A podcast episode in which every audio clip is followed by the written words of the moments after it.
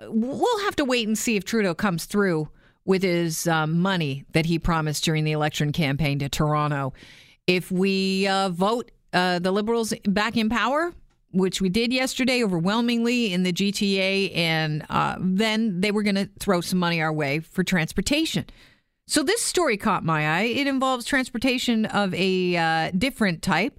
It's the airplane variety, and it, it involves the Pickering Airport.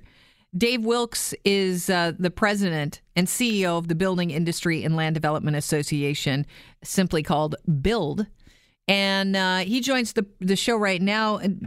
You've got a great um, argument here for why we need to get on with the Pickering Airport. Good to have you on the show.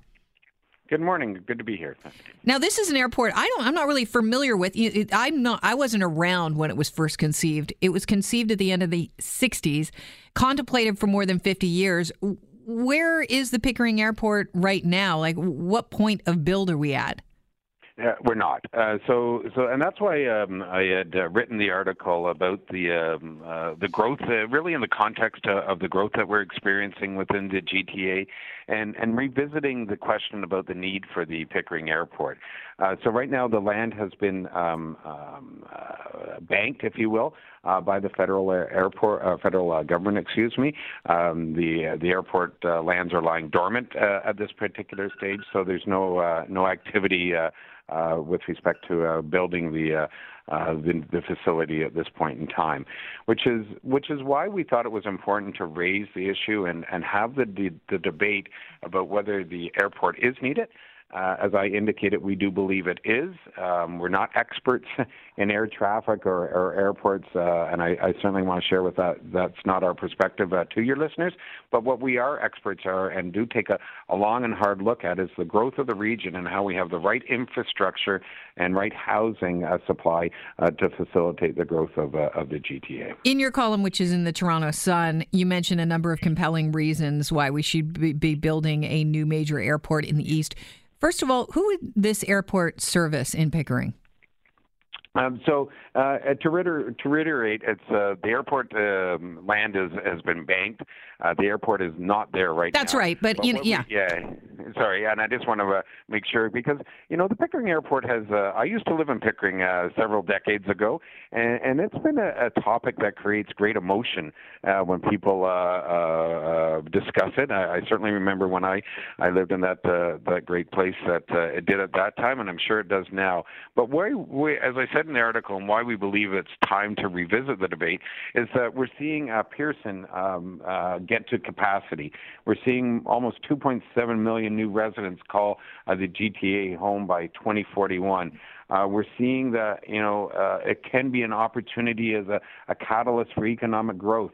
Uh, we've seen some changes in the uh, Durham region from things like um, automotive industry um, uh, restructuring. So this is an opportunity, and, and we've seen that with Pearson, where there has been a lot of jobs created not only at the airport itself, but in the surrounding uh, uh, industries that support it. So uh, if I summarize why we think there's the need for the three, Pearson being a, a capacity, the the growth within the population of the GTA, which is a uh, which is an obsession that we have at Build to understand how we're going to build the infrastructure and the housing to facilitate that that growth, and the economic impact that it will have not only once it's built, but as part of the building through construction and uh, et cetera. So, uh, for those reasons, we are believe there is a compelling case.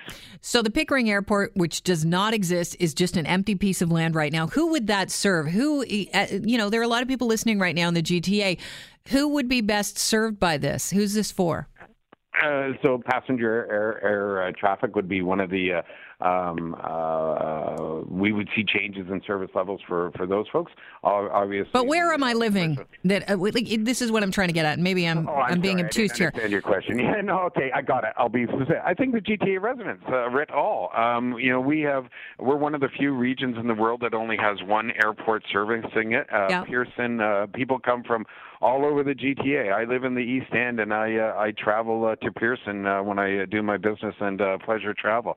I think if you had a second option in the East End, it would certainly uh, relieve uh, some of that congestion of Pickering and provide uh, people with a, a second option. I think ultimately who it serves would be based on the flights and the the service that the airlines that are resident there would offer. But you know, certainly right now, someone living in Oshawa, someone living in uh, Pickering, someone living in Scarborough, as I do, their only option, save and except uh, city, is to go to Pearson. And uh, so this, uh, I think, would uh, provide a second viable option uh, for a region that is growing tremendously. Okay, and, let me uh, let me ask you it. this, um, because a lot of people, every time the you know airport on uh, the island was brought up, people were like, "Well, we don't want jets. Would jets be able to fly into Pickering?"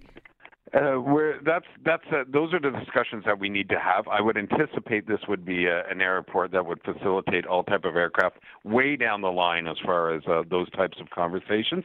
But we also do know that. Uh, uh, when when Transport Canada has been looking at the lands that they've uh, accumulated for the airport, um, the flight paths that they were anticipating in recent legislation um, uh, passed by federal and provincial governments, those flight paths would be out over um, land that's not currently populated. Uh, so uh, certainly recognizing the need to uh, respect the communities in that area. Already, uh, planes that are coming on approach to Pearson uh, fly over that area at uh, levels as low as 3,000 feet. And certainly, um, uh, uh, to a smaller degree, of course, there's a flight school that is already um, uh, there uh, uh, in that area as well. So there is air traffic in and around Durham, and we believe that the um, conditions that would be placed uh, on this airport um, would respect uh, the communities and it would I would anticipate, as I said, this is speculation at this point in time because we haven't even decided to build the airport, um, that uh, there would be all types of aircraft, including jets, and and that that air, aircraft would be commercial aircraft, so UPS, FedEx, people like that, as well as uh, serving the uh, the passenger needs of the region. It seems like a very Ontario problem to me that we, we would um, earmark a parcel of land for an airport, sit on it eh, for 50 years, and still not know if we're going ahead with it.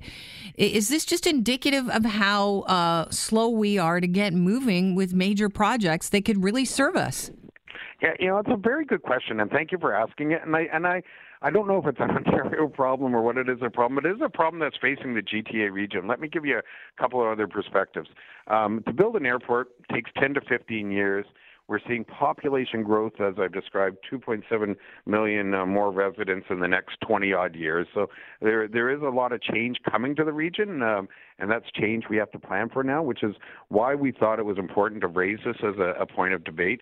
Certainly, the regional and local governments uh, in the Durham region believe it is the right thing to do. So, um, uh, with that sort of perspective, we, we want to add our voice as well. But one other point, you know, and, and uh, when we look at the needs for housing, uh, it takes 10 to 11 years for a new housing development, whether that's a low-rise development or a condo that we're seeing in our major urban areas, to, to get you know built from start to finish. So I think the problem you've identified is that we need to do things quicker. We need to uh, speed up our approval processes. We need to have the courage to identify what we need in the future and start planning for it to now. Because my goodness, the future looks very different than the present. And if we don't talk about how to get housing online, get the right infrastructure, whether that's airlines or roads or or uh, uh, schools, this the region is not going to fulfill its full potential, and that's why we raise this, and uh, and uh, why we're so passionate about talking about how good the GTA could be. Dave, what kind of response are you receiving from your article in the Toronto Sun? Yeah, so we uh, we actually received a couple of uh, uh, uh, letters to the editor, positives, um, and uh, and as I said, the other responses from the the regional governments. Uh, where they're uh, we're pleased that we're adding our voice to it, and and they are they're already down this road. You know, the regional uh, of Durham, and the city of Pickering, really do believe that this is an opportunity. They believe it's an opportunity not only for the reasons I've talked about, economic catalyst, but they also believe that if you know um, there are opportunities to release some of the congestion in the GTA if people don't have to travel all the way to Pearson to catch a flight. Is this- is this gonna have to be-. Funded by the uh, by the, some money from the feds? Uh, so there is a, a, funding proposal for the Pickering Airport that looks at a large majority of it being private funding. Okay. Uh, the uh, the land obviously is federally owned, so that would be their component. But uh, uh, some of the groups that are looking at uh, getting this, um, pardon the pun, off the ground have also done uh, um, a lot of work to demonstrate that it could be funded privately. All right, Dave. Because I was just thinking with a minority government and you know uh, Toronto going mainly liberal, uh, that's the time to jump on something like this. You, you might have some bargaining bargaining power here.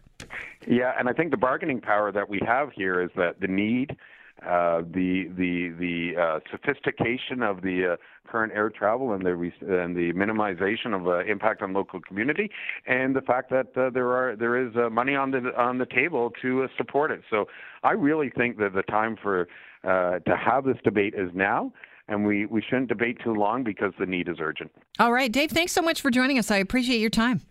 Always a pleasure. Enjoy this lovely day. I will do. All right, Toronto Star Sun. If you want to read the whole article, uh, Dave Wilkes uh, just wrote. It's it's interesting.